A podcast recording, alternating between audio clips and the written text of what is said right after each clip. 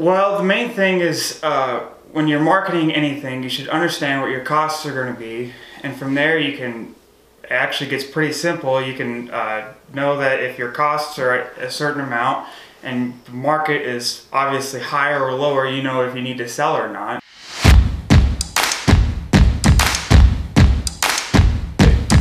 Uh, if we, we go ahead and make a plan, you can you know know that if I want to sell if, uh, for so many dollars, that means I'm going to have so much profit at the end, and then I can, you know, accomplish whatever I want to accomplish through my goals. You know, if you want to, as a family, you know, make enough money so you can buy a new planter, buy a new combine, expand with more ground you're renting, or even buying more ground. Uh, it makes it pretty simple in that aspect. So our marketing approach here on this farm is maybe a little bit different or maybe it's the same as a lot of other farms. Every farm has their own approach to marketing. Here we basically try to beat the number that the banker puts on our cash flow every year. Sometimes we'll sell some up front, we'll forward contract, and sometimes we let it ride for a while and pay some storage. It just all depends on what's going on in the world that helps us determine to market our corn or beans, whatever we have to sell. And when you market things, you got to really watch what's going on around you. Like take gas prices for example. Corn is a big player in gas here in Nebraska due to the ethanol.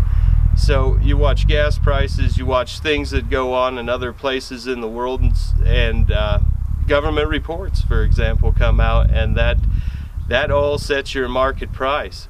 So we use things like that going on to help us determine how to market and when to market.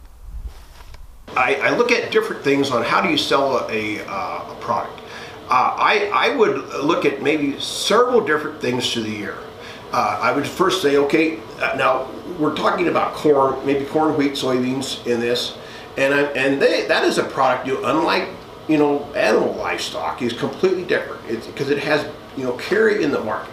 So I would look at the USDA report and that's that's free. That is a, a report that gives you a carryout, and the carryout is extremely important to know because it's it's not necessarily how much does a country raise in a year uh, or how many acres are planted, but it's it's the ending stocks at the end of the year that determines the price. So if you raise a 14 billion bushel crop really the price is only determined by the last 500 million bushels. And uh, most years, uh, as agriculture could be described as, uh, an industry of overproduction and low prices. So what we do, we look at, I look at the, the USDA report and, and they have a projection there of where it would be. And then I say, okay, from that report, if they're saying we're going to have a billion bushel carryout or less, I know right off the bat that we're going to have some extremely high prices because your stocks to use ratio is less and that would that would trigger that. I look at the seasonality. Where are we at in the season?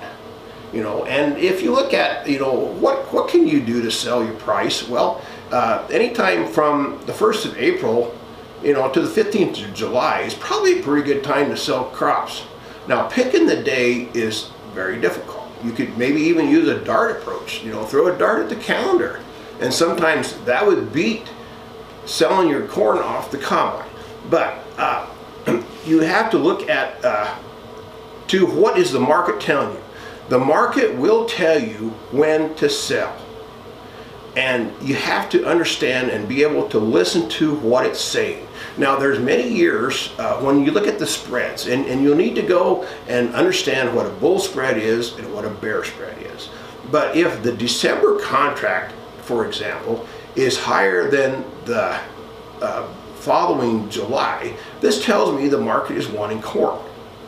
Now, if it's the, the inverse of that, and December is maybe 30 or 40 cents, which you probably maximum carry in the market, this would say the market is willing to pay you to store corn. So that's another factor that we, that we look at. I look at the funds positions. Now, this last year, uh, the funds, and they changed the rules at the Chicago Mercantile Exchange, and they allowed the funds to double up on their open positions. So you need to look at the funds and positions and say, okay, who's trading? You know, is it the commercials like the elevators like Cargill? Is it the speculative funds or is it the small speculators? And you need to determine who has the open interest.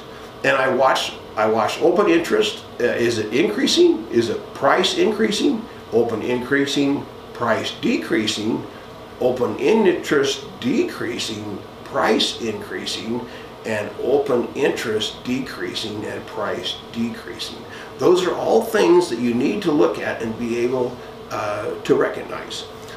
Um, look at the, the actual the fundamentals and what's happening in the world market you know uh, and what is the value of the dollar uh, you know and is the United States corn let's say for example the cheapest in the world if the dollar is cheaper in the United States than other countries then you know that uh, we we are on a, on a path to where we're going to continue to export uh, fuel is a big thing I heard even on the media, one, one person interviewed an ethanol plant and said, and uh, well, this corn's went up, you know, are you going to shut down your ethanol plant? And the answer is, well, no. We're actually having our one of our best times. So you, you got to understand the dynamics of what your buyer is. And the reason, for example, the ethanol uh, plant was able to make profit because the price of fuel went up. And when the price of fuel goes up, that's what they sell.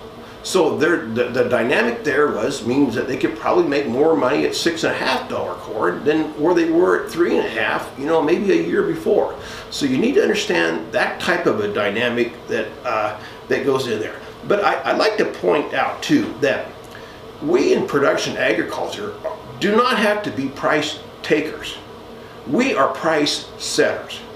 And I, I, like, I want to make a point here uh, that agriculture as opposed to any other industry like my John Deere hat I'm wearing. John Deere would love to sell all those combines and tractors three years out or Ford Motor Company if they could do that. Agriculture has that opportunity.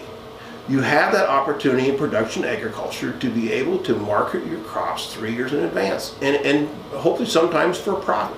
So those are all the things on, on how that, that, that, that what could be done. Uh, another thing, of course, is the weather is there an impending drought? Now this last year we looked at, you know, areas in North Dakota, clear down into Mexico. And I thought, well, this is a major drought. You know, here you back up a year, we could have a price movement just based on that. Droughts take a long time to develop. So it, it's all a matter of, of where, uh, you know, where we're at.